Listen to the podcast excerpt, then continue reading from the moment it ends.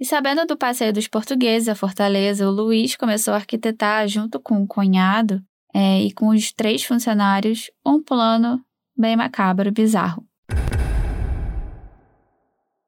Olá, operários! Sejam bem-vindos ao nosso episódio 101 do Fábrica de Crimes. Eu sou a Mari. E eu sou a Rob. E caso algum operário ainda não saiba, a gente publicou o nosso centésimo episódio no dia 1 de julho. Foi um episódio comemorativo, então ele foi feito num formato diferente. E lá a gente trouxe novas informações sobre vários casos que já passaram pelo Fábrica. No caso, aqueles que mais bombaram por aqui. Pois é. Então, se você não ouviu, só um aviso. Como são casos que a gente já fez, né? Se você não ouviu algum ainda, toma cuidado para não levar um spoiler. Então, os casos são: Isabela Nardoni, Barbie Ken Killers, Madeleine McCain, Rafael Winkes, Caso Flor de Lis, Suzanne von Richthofen, Henri Borel, Samuel e Saul Klein e Gabriel Monteiro. É, e aí, só para ilustrar para vocês, a gente atualizou esses casos por exemplo, como vivem a Ana Jatobá e o Alexandre Nardoni hoje em dia, entendeu? Os desdobramentos do caso do Gabriel Monteiro, o júri do caso Henri. Então, assim, são coisas, são detalhes que na época que a gente gravou ainda não existiam. E bom, com relação ao caso de hoje, eu não sei se todo mundo conhece, mas aconteceu em Fortaleza em 2001, ou seja, 22 anos atrás. Mas nem por isso a brutalidade que envolve o caso de hoje foi esquecida. E como sempre, antes de começar a contar a história, vamos ouvir uma mensagem de áudio da operária Leia, lá de Fortaleza. Meninas, eu descobri esse podcast de vocês há uns dias atrás e já assisti todos os episódios. Sinceramente, o trabalho de vocês é incrível. Eu adoro. É mensagem aqui de Fortaleza e meu nome é Leia. Um beijo e é isso. Muito obrigada pelo seu áudio, Leia. Como sempre, os operários sendo maravilhosos com a gente aqui do Fábrica. Sempre. E no episódio de hoje, a chacina portuguesa, ou o passado que a Praia do Futuro não esqueceu.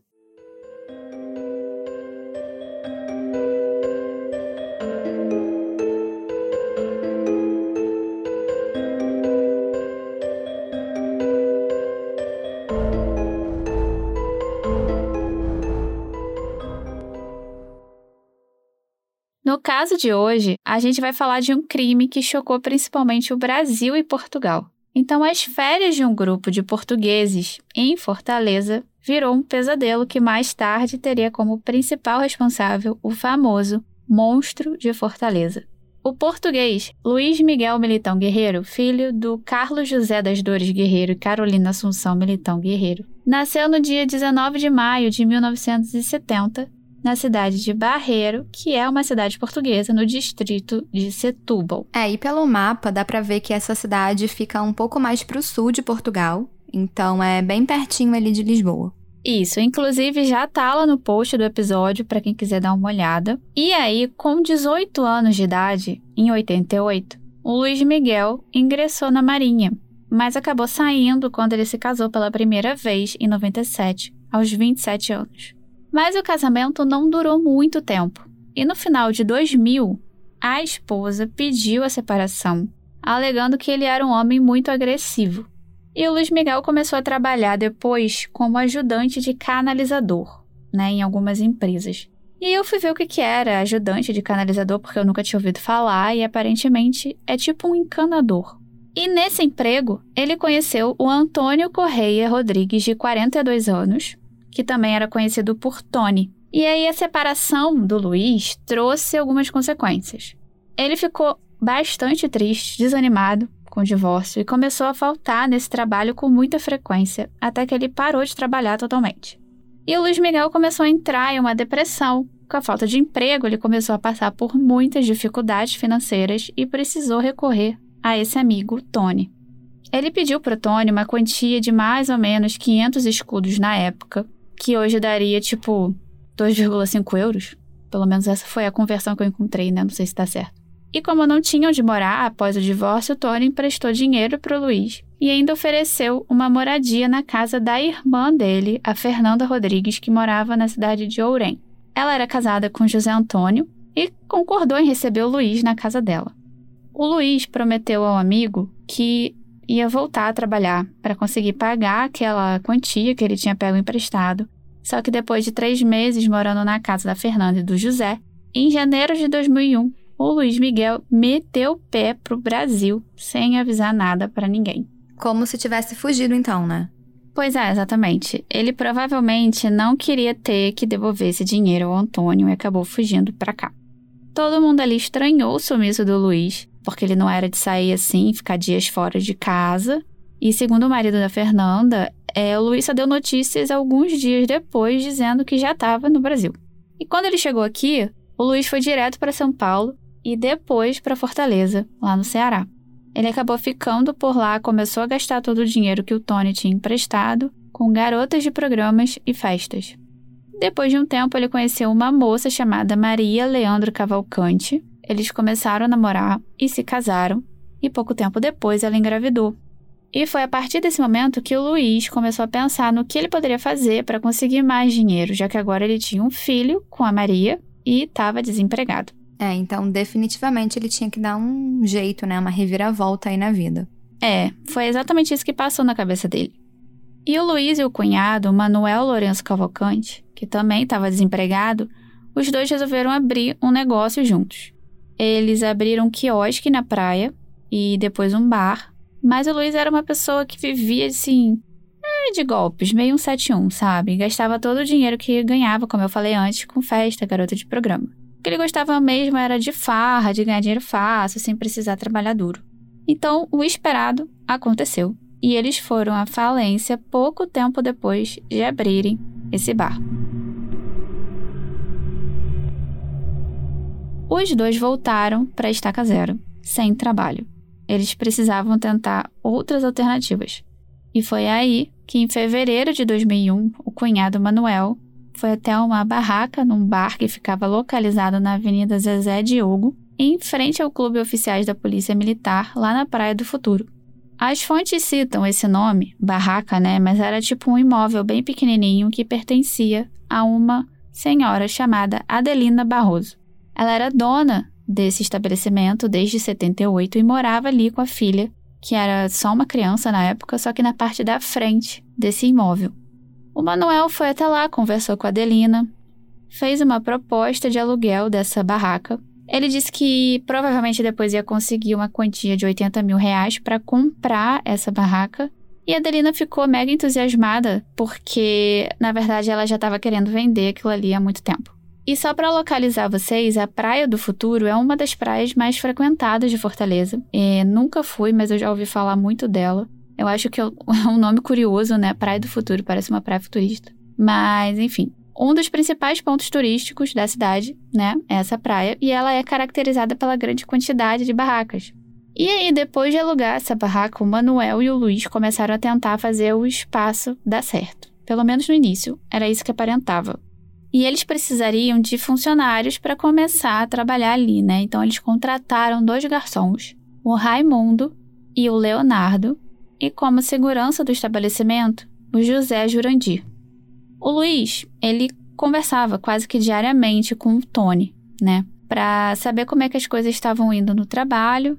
E certo dia, Luiz, conversando, comentou que tinha um grupo de seis amigos portugueses dele vindo para o Brasil passar as férias, né, segundo o Diário do Nordeste.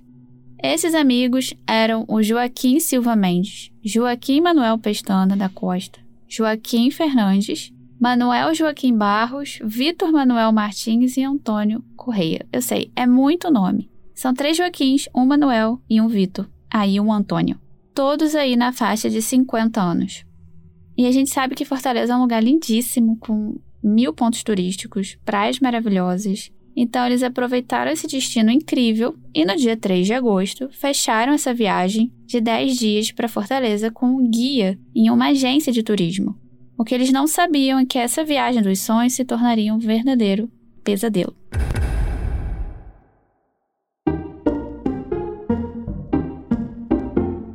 Olá, operário! Interrompemos a história rapidinho para dar um mini aviso. Você que é viciado em true crime e queria ouvir mais episódios do Fábrica, a gente tem uma boa notícia. Pois é, Não sei se vocês estão sabendo, mas você pode fazer uma hora extra no Fábrica de Crimes pela plataforma da Aurelo. A Aurelo também é uma plataforma de áudio, mas só de podcast, e que tem ajudado muito quem produz conteúdo.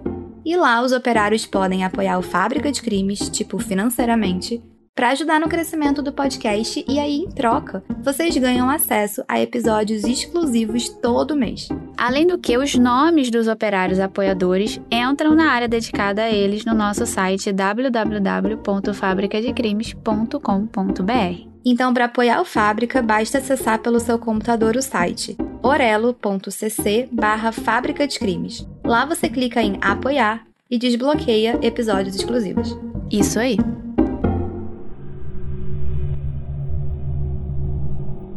E sabendo do passeio dos portugueses à Fortaleza, o Luiz começou a arquitetar, junto com o cunhado é, e com os três funcionários, um plano bem macabro e bizarro. No dia 11 de agosto, os seis saíram de Portugal rumo ao Brasil.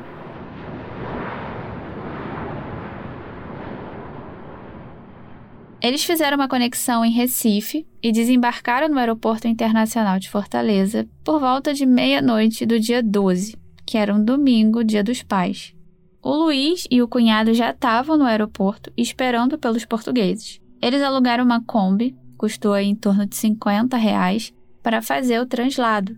O Luiz, inclusive, ligou para uma agência de turismo, que era que eles tinham contratado, deu um nome falso falando que queria cancelar os serviços ali para o grupo.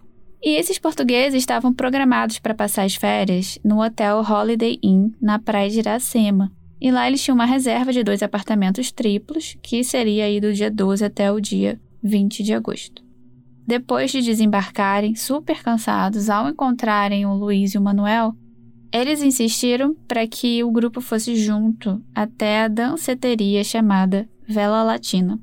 O Luiz falou para os portugueses que tinha alugado uma barraca lá nesse bar, que tinha contratado garotas de programa e elas estavam lá esperando por eles, e que tinha muitas bebidas lá para eles curtirem juntos.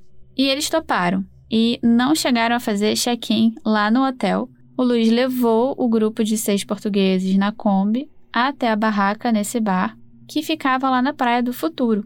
Chegando lá, os portugueses estranharam porque eles não viram nenhuma mulher, né? Não tinha ninguém assim para fazer uma festa. Eles só encontraram os dois garçons, Raimundo Leonardo e o segurança José Jurandir. Só que um detalhe é que eles continuaram lá com a promessa de que mais tarde iam chegar algumas mulheres, né? Exatamente. Então, o grupo ficou por ali curtindo, bebendo e esperando essas mulheres. Mas como estava demorando muito e os portugueses já estavam bem cansados da viagem, um deles sugeriu que o grupo fosse então fazer o tal do check-in no hotel e descansar para que eles pudessem aproveitar o dia seguinte. Mas nesse instante, o Luiz disse em voz alta: É agora ou nunca. E o combinado foi feito. O Raimundo foi o primeiro que levantou e simulou um assalto. Ele estava armado com revólver e rendeu os portugueses, inclusive o próprio Luiz Miguel, já que era uma simulação. Ele queria que eles pensassem que o Luiz Miguel também estava sendo assaltado. E aí o Raimundo fez com que todos se deitassem no chão. E depois foi a vez do Leonardo Manuel e José Jurandir entrarem em ação. Diferente do Raimundo, eles estavam armados com facas, pedaços de madeira, cacetetes e enxadas, além de pedaços de cordas. O grupo de seis portugueses foram. Os seis portugueses foram torturados, amarrados e levados para o banheiro feminino, enquanto Luiz foi para o banheiro masculino. Os brasileiros roubaram todos os pertences de valor, como dinheiro, cartões de crédito, relógios e cordões. Os portugueses foram obrigados, sob ameaças, a passar a senha de cada cartão. Nossa, que bizarro! Cara, é muito bizarro. E aí os brasileiros, com esses cartões e as senhas em mãos, eles direcionaram tudo pro Luiz Miguel. Por volta das três da manhã, o Luiz foi em vários bancos na praia lá de Iracema para fazer alguns saques. Depois disso, ele liga pro telefone da barraca, fala com um dos comparsas lá dizendo que as senhas estavam corretas e deu a ordem de assassinar todos os portugueses. E assim foi feito. O grupo foi assassinado um a um. A primeira vítima foi Vitor Manuel Martins. Ele foi retirado do banheiro feminino e foi levado até a cozinha sob a desculpa de que ele tinha que atender uma ligação do Luiz Miguel, mas ao pegar no telefone, ele foi brutalmente violentado com uma paulada na nuca pelo Raimundo, que era o mais violento do grupo. A segunda vítima foi Antônio Correa Rodrigues, que também foi levado até a cozinha para atender uma suposta ligação do Luiz Miguel, mas foi surpreendido com várias pauladas na parte de trás da cabeça e brutalmente espancado, dessa vez pelo José Jurandir.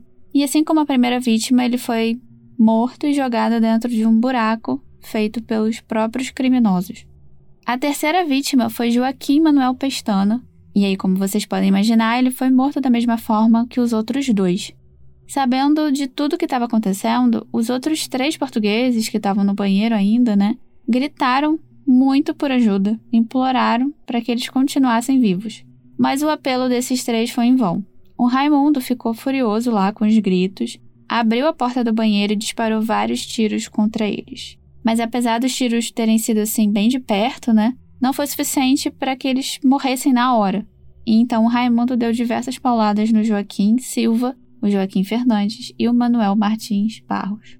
Esse Manuel Martins ainda conseguiu resistir a alguns tiros e as pauladas dadas, né, pelo Raimundo, mas não satisfeito, o Raimundo, que já tinha sido lutador, né, de arte marcial, segundo as fontes, ele deu tipo uma chave de pescoço tipo uma gravata, e aí o Manuel acabou desmaiando. Por volta das seis da manhã, o Raimundo ligou para o Luiz Miguel e disse que o serviço tinha sido finalizado com sucesso. O Luiz então pegou um táxi, retornou para a barraca, onde eles comemoraram com comida, bebida, toda aquela chacina. Cara, e é muito absurdo, né? Como o ser humano é capaz de fazer uma coisa dessas. E não é à toa que ele ficou conhecido justamente como o monstro de Fortaleza. E teve inclusive um episódio nosso que a gente falou também em monstro, né? Que é o monstro do Morumbi. E muitos operários na época comentaram que esse nome talvez não fosse o mais adequado por dar ali uma desumanização, né, ao criminoso, porque a gente está chamando de monstro, então ele não seria humano e não estaríamos comparando a nós mesmos. Mas a verdade é que ele não é um monstro, né? A verdade é que ele é uma pessoa muito, muito, muito ruim e, enfim, talvez essa seja uma verdade que a gente quer distanciar da gente, mas no final das contas a gente tem que aceitar que ele é humano, ele é só uma pessoa muito, muito malévola mesmo. É porque parece que tá distanciando a verdadeira essência dele. Então, tem esse ponto de vista. Na verdade, eu nunca tinha pensado nisso até alguns operários falarem, mas fica aí a reflexão. Bom, eles então ficaram lá na barraca até as nove da manhã, aguardando a casa de câmbio abrir para que eles pudessem trocar todo o dinheiro em espécie, que deu aí em torno de 10 mil reais. Eles dividiram esse dinheiro entre todos. Depois disso, ficou acordado que o Raimundo, o Leonardo e o José Jurandir retornariam para a barraca para retirar as bagagens e documentos dos portugueses de lá. E para isso, o Raimundo contratou o serviço de um cara chamado Antônio Francisco da Costa para cavar um buraco onde seriam enterrados os pertences. Tipo, eles ainda enfiaram mais uma pessoa na história, né? Cara, pois é, tipo, nada inteligente, né? Enquanto isso, em Portugal, as famílias dos portugueses estavam muito preocupadas, já que nenhum deles deu notícia, né, se tinha chegado no Brasil, como é que estava ali o dia a dia deles. E a esposa do Joaquim da Costa resolve ligar para o Luiz Miguel no dia 13 de agosto para saber o que estava acontecendo, né? Porque que o marido dela tinha sumido. O Luiz Miguel mentiu para ela dizendo que eles chegaram cansados e foram direto pro hotel descansar e que mais tarde iria se encontrar com eles e pedir para o Joaquim para entrar em contato com ela, mas obviamente isso não aconteceu. E ele vai e disse: Olha, não esteja preocupada, porque eu já soube que eles que chegaram. Ainda não falei com eles, mas já soube que eles que chegaram, e, mas chegaram muito tarde e estão a descansar. E eu respondi assim: então, olha, faz-me um favor, quando estiver com, com eles, diga-lhe a eles, pelo menos um liga para Portugal, que é para a gente, para a gente dar notícias uns aos outros. Basta um telefonar para dar notícias, porque a gente estamos preocupados e não sabemos nada. E aí o tempo foi passando e as famílias foram ficando sem nenhuma notícia. E a esposa do Joaquim ligou de novo para o Luiz, dizendo que tinha vários saques e compras né, no cartão de crédito do marido, mas que até o momento ele e nenhum amigo entrou em contato com a família, né, com ela, enfim. Luiz Miguel continuou afirmando que estava tudo bem, que não tinha motivos para ela se preocupar e que eles estavam apenas curtindo a viagem e que entrariam em contato em breve. No dia 14 de agosto, o Antônio Francisco, o cara que foi contratado para esconder né, os pertences ali, para cavar, na verdade, o buraco, ele cavou esse buraco, mas também cavou para colocar os corpos. No dia 15 de agosto, Luiz Miguel compra uma Kombi no valor de 3 mil reais e foge com a esposa, que estava grávida de três meses, com um cunhado e mais três sobrinhos para a cidade de Tuntum, no Maranhão, onde morava a família da esposa. E eis que chega o dia do retorno dos portugueses ao país de origem, né, que estava marcado para o dia 20 de agosto. As famílias preocupadas ligaram para o aeroporto de Portugal, receberam a notícia de que eles não chegaram no aeroporto e nem desmarcaram essas passagens. Eles ligaram também para a agência de viagens e foram informados que eles não usaram os serviços dessa agência. Então foi aí que as famílias entraram em contato com a polícia portuguesa para comunicar o sumiço dos parentes e o comunicado chegou até a polícia brasileira. E as investigações começaram, e junto com as investigações, as buscas para saber o que tinha acontecido com seis portugueses. A polícia teve acesso às imagens de segurança do aeroporto e eles viram um grupo junto com Luiz Miguel e o cunhado entrando numa Kombi. É, e a gente colocou essa imagem lá no post no Instagram, arroba podcast Fábrica de Crimes, mas eu já adianto que não é assim da melhor qualidade. É. E essa foto é basicamente uma imagem onde eles aparecem chegando com as malas e acho que se encontrando ali com dois homens, né? É, e foi aí que Luiz Miguel se tornou o principal suspeito, até porque as famílias sabiam que os amigos portugueses é, iam se encontrar com o Luiz e que ele é que estava dando as notícias, né? É verdade. E a polícia foi até a barraca da Adelina para interrogar a proprietária, né? E perguntar se ela tinha visto esse grupo que estava desaparecido. Ela respondeu que não tinha, porque, como era dia dos pais, ela não tinha dormido em casa naquela noite disse que tinha ido para casa de uma irmã. Ela confirmou para os policiais que tinha alugado sim a barraca para um homem chamado Manuel e que ele tinha prometido fazer né, a compra desse imóvel. A polícia também teve acesso às câmeras de segurança dos bancos ali da região e descobriu saques em valores altos nos cartões de crédito e compras que chegaram aí a 25 mil reais. E por meio de testemunhas, a polícia chegou até um homem chamado Leonardo Souza dos Santos, um dos garçons, né?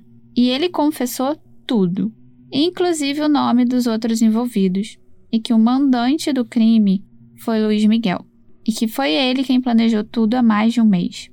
Ele também falou onde as vítimas estavam enterradas. O local onde os corpos estavam enterrados chamou muita atenção da polícia, no dia 24 de agosto, uma guarnição do Grupamento de Busca e Salvamento do Corpo de Bombeiros Militar do Ceará começou um trabalho de escavação ali no piso da cozinha da barraca que pertencia a Adelina. O Leonardo, como eu disse, confessou que o buraco onde as vítimas foram enterradas foi cavado na véspera do crime. Os criminosos abriram esse buraco de cerca de 2 metros de profundidade, com 3 de largura, os corpos foram enterrados um em cima do outro, separados por camadas de areia e concreto. Como assim? Então, eles colocaram o primeiro corpo, que foi a primeira vítima, o Vitor Manuel Martins. Depois cobriu o corpo dele com areia, colocou mais uma camada de concreto por cima e foram fazendo isso até o último corpo. E no final de tudo, eles colocaram uma camada bem grossa de cimento e passaram uma tinta verde no chão. Quando a gente acha que já viu de tudo aqui no fábrica, né? Pois é, tem sempre alguém para inovar, né, de uma forma bem bizarra. E o pior vem agora. Os exames feitos nos corpos revelaram que eles tinham areia na traqueia e no esôfago. E isso revelou um fato muito triste e chocante: que o grupo foi enterrado ainda vivo. Eles foram, na verdade, espancados, mas não chegaram a morrer antes de serem enterrados. O médico legista Francisco José Simão declarou o seguinte: Dois portugueses levaram tiros e os outros quatro foram espancados. Todos, porém, ainda estavam vivos quando foram empilhados e enterrados em uma mesma cova na cozinha da barraca. E ele também relatou o seguinte: Já no primeiro corpo que examinamos, chamou muita atenção. Naquele corpo, nós encontramos nas vias aéreas superiores e nas vias aéreas inferiores, traqueias e brônquios pulmonares, a presença da areia. Essa mesma areia também estava presente no esôfago e uma quantidade significativa no estômago. Nós tivemos um sepultamento coletivo de pessoas vivas.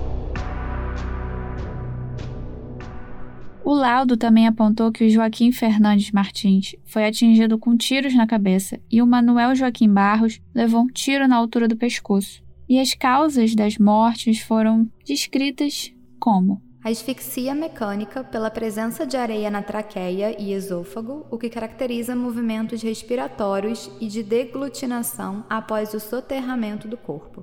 E aí a gente colocou uma imagem lá no post para vocês darem uma olhada, que é justamente o momento em que os bombeiros retiram cada um dos corpos, né, desse buraco. Então dá uma olhada, Romy. Essa imagem é bastante chocante, né? apesar de não dar para ver muita, muito detalhe, a gente consegue ver que tem bombeiros em frente à danceteria Vela Latina, eles estão fazendo o resgate das vítimas. E o que dá para ver é um dos portugueses completamente cheio de areia. E assim, é muito triste e muito revoltante. 18 dias após o crime, os corpos dos portugueses foram transportados para Portugal pela companhia aérea TAP e os funerais aconteceram no mesmo dia com caixões fechados. O José Jurandir Pereira foi o segundo a ser detido na casa dele, lá no bairro Castelo Encantado, e a polícia encontrou revólveres de calibre 38 que foram usados no crime. No dia 22 de agosto, Luiz Miguel foi preso no município lá de Tuntum, no Maranhão. Ele estava junto com a esposa, a Maria. Ele foi detido pela Polícia Federal e com ele foram apreendidos cartões de crédito do grupo, 15 mil reais, uma Kombi e outros objetos. E de imediato ele negou o envolvimento. Primeiro ele disse que a última vez que viu os portugueses foi no bar Vela Latina e disse que não estava fugindo, que tinha ido visitar uns familiares da esposa no Maranhão, né, e que essa viagem para lá já estava programada há algumas semanas. Mas em um segundo depoimento, no dia 29 de novembro, o Luiz voltou atrás e confessou que foi o mandante dos assassinatos. Tive coragem para mandar fazer. Se estivesse no local, se calhar não tinha essa coragem. Uh... E porquê? Onde eu fui buscar essa coragem? Onde eu fui buscar essa frieza? Não sei, porque eu nunca fui frio. Eu nunca na vida fui frio, pelo contrário. Eu sempre me derreti todo. Foi a única vez que eu fui frio na vida, foi esta. De resto, em todas as outras vezes eu sempre me derreti todo. Não sei onde fui buscar esta coragem, não sei onde fui buscar esta malvadez. Uh, vocês têm direito a chamar-me tudo aquilo que quiserem porque estão dentro desse direito, mas sinceramente não sei porque fiz. Nem sei como tive coragem para tanto. Ele também confessou que tinha a intenção de sequestrar o grupo e pediu um milhão de reais pelo resgate, mas que depois acabou decidindo matar todo mundo. O Manuel Lourenço Cavalcante e o Raimundo também foram presos logo depois. Raimundo negou todo o envolvimento com os assassinatos, disse que a sua participação foi só para esconder as malas, pertences, e ele revelou o seguinte: Eu não cheguei a participar disso aí, porque a minha participação foi enterrar as malas. Porque se a minha participação fosse cometer esses crimes aí, eu assumi agora, não tinha problema. O Leonardo e o José Jurandir falaram em depoimento que quando o Luiz ligou dando a ordem para que os portugueses fossem mortos, eles tentaram convencer o Luiz a liberar os seis, mas ele foi taxativo e ordenou que todo mundo fosse assassinado, para que ninguém corresse risco. Aí disse: não, tem que matar, tem que matar. Mas vocês sabiam que era para matar? Vocês sabiam que o planejamento era esse matar? Sabia, mas na hora eu disse que não era para pedir para não matar. Por que você mudou de ideia na hora? Porque eu fiquei com pena do. do... Oi? Quanto tempo antes vocês estavam sabendo que era para matar? Desde quando vocês estavam planejando? Estava com medo como o Miguel planejava isso aí. Ele tinha dito o que para vocês no começo? Tinha dito que vinha os portugueses de Portugal, vinha trazendo muito dinheiro, ia sequestrar. Quando é que vocês prepararam a cova? Na véspera dele chegar. O Luiz Miguel Militão Guerreiro deu uma entrevista para a Folha de Londrina E quando foi perguntado para ele se ele havia prometido levar garotas de programa para a barraca onde estavam os portugueses, ele disse o seguinte: Tinha dito a eles que iríamos para a barraca e que arranjaria algumas raparigas para eles se divertirem. Mas foi naquela hora. Eu não tinha planejado nada disso com eles antes. Para facilitar que eles aceitassem ir para a barraca, falei das mulheres e da bebida. E quando perguntado se a intenção dos portugueses ao fazer a viagem de férias à Fortaleza era de conhecer mulheres, ele respondeu: A intenção de todos os homens, como vocês dizem, de todos os gringos que vêm para Fortaleza e que não trazem a sua família, é beber, se divertir e arranjar garotas de programa. Nessa entrevista, o Luiz também negou que conversava sobre mulheres com os portugueses quando o assunto era vinda para Fortaleza. Não, sempre falei com o Antônio para saber como é que estavam as coisas, como estavam os filhos, perguntava se ele já vinha, mas quando eu perguntava isso, ainda não tinha nenhuma intenção. Ele era o meu melhor amigo lá. Era a pessoa com quem eu saía todos os dias, com quem eu ia às boates, com quem eu almoçava e com quem eu jantava. Ele também foi questionado se, ao planejar os assassinatos, se o fato deles serem amigos não pesou, né, para ele. E ele respondeu o seguinte: Eu tive uma frieza tal. Fui tão frio como nunca fui em toda a minha vida. Nas conversas que tive com os familiares deles, em aceitar que tudo isso se passasse. Não sei onde fui buscar tanta frieza, porque nunca fui assim. Sobre arrependimentos, ele afirmou: o arrependimento maior veio porque eu não sou assim, não sou um monstro. Eu fui um monstro ao praticar o crime, mas eu não sou um monstro. A esposa do Luiz Miguel, a Maria, foi liberada porque não tinham provas suficientes que ela tivesse envolvida no crime. Ela declarou que não sabia de nada e só ficou sabendo na prisão do Luiz, lá no Maranhão. E quando questionada sobre a fuga, ela disse que não fugiu e que essa viagem já estava planejada há muito tempo é, antes disso tudo acontecer. A Maria foi questionada sobre como Luiz chegou em casa na manhã depois do crime e ela disse que chegou normal, como todos os outros dias, que não estava bêbado, que até levou um peixe para ela fazer o almoço. E ela disse que estava muito decepcionada com o marido. A Adelina, a dona da barraca, conta que ainda mora lá com a filha. Ela dorme no quarto vizinho ao cômodo, onde os corpos dos portugueses foram enterrados, é, e disse não ter medo né, dos mortos, mas ela sonha em se mudar de lá e viver numa casa nova. Gostaria muito de ir embora. Queria morar em qualquer lugar, menos aqui. Hoje vivo comendo areia. Desde aquele dia, minha vida não tem mais prumo. Em uma entrevista para o jornal O Povo, a Adelina conta que o movimento dali nunca mais foi o mesmo desde o acontecimento. A barraca vizinha fechou. Nada mais foi para frente aqui. Cheguei a reabrir por dois anos, mas tive que fechar de novo. Não dá movimento. Tentei vender, mas o pessoal coloca o preço muito baixo. O dinheiro não ia dar para fazer nada. A Igreja Católica queria para construir uma capela, mas por doação. E eu não posso dar a única coisa que eu tenho. Os portugueses tentaram comprar para fazer um memorial, mas não avançou. Em 2011, a Prefeitura de Fortaleza prometeu indenizar a Adelina para a demolição do lugar né, pelo ocorrido, mas ela afirma que nunca recebeu nada em troca. A barraca atualmente não funciona mais. O Luiz Miguel foi condenado a 150 anos de prisão, 25 para cada vítima. No momento da condenação, o Luiz se disse arrependido, pediu desculpas para as famílias e ao povo português e brasileiro. O Leonardo Souza dos Santos, José Jurandir e o Manuel foram condenados a 120 anos e o Raimundo a 132.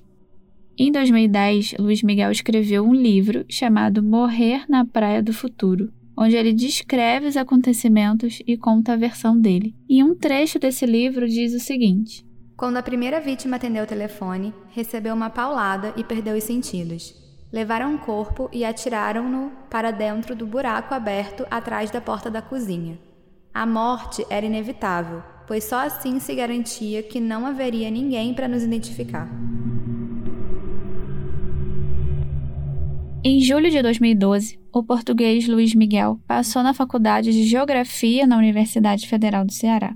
Ao saber que ele poderia ser aceito, os alunos da universidade ficaram apavorados com essa possibilidade e, de acordo com o jornal O Estado, ele acabou desistindo do curso pela grande repercussão. Ele cumpre pena hoje na penitenciária de Pacatuba. Ele trabalha e conseguiu cursar duas graduações depois, né? Só que à distância. Pedagogia e Letras com habilitação em inglês. Ele estuda em uma sala especial com um computador para ele e ele afirma que saindo da prisão ele vai ser professor. O Luiz continua casado com a Maria, tem esse filho, né, que já faz faculdade de pedagogia e em agosto de 2019, com êxito aí nos recursos, o Manuel começou a cumprir a pena dele em regime semiaberto. Bom, operários, esse foi o caso de hoje. Uma história bem pesada. E a resposta aí para o questionamento do Luiz Miguel de como ele conseguiu fazer aquilo com os amigos já é simplesmente frieza. É, frieza porque foi planejado por ele. Planejado durante aí um mês, né?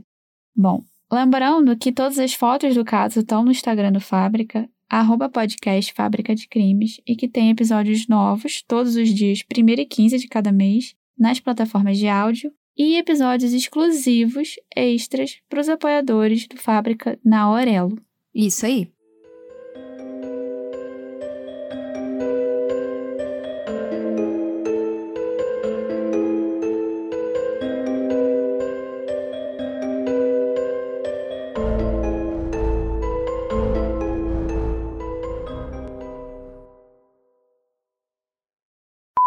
Gostou, Nossa, né? e os Uh. meus subtítulos são grandes. Mas você, tipo uma dissertação aqui. É, eu falei, eu vou encarnar a Roberta e vou botar um. Mas você, gostou dessa jogadinha. O passado que é praia do futuro. Tipo assim, entendeu? Nossa, adorei. Achei super Muito esperto. esperta da minha parte, tá? Muito espertinho. Os portugueses Luiz Miguel Militão Guerreiro, filho. Não, desculpa.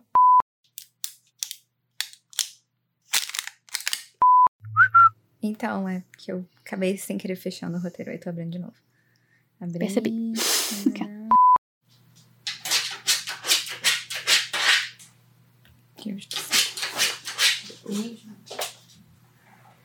Esses seis portugueses saíram das terras. Mas como estava demorando muito. E os portugueses. Peraí. Ai, ai. Cara, eu fui ver, eu fui pesquisar se a palavra malévola que eu falei tava certa. Que eu fiquei com medo, tipo, de, cara, será que essa palavra não existe? Porque tem maléfico, né? Aí eu acho que eu queria falar maléfico, eu acabei falando malévolo, enfim. Tem, é o filme. É, aí eu falei, caraca, será que é do filme, enfim. Como assim? Hum? Não, pera, não é isso, né? Não, li a parte errada. é, Ai, tá. Deus. Cara, não conheço essa Cara, é cidade. Tum Tum. É Tum Será que tem alguém de Tum Tum? Que fofo esse Cara, nome. que legal esse nome. Tipo, Tum Tum. Quem dá esse lá é o quê? Tuntuense? Não faço ideia.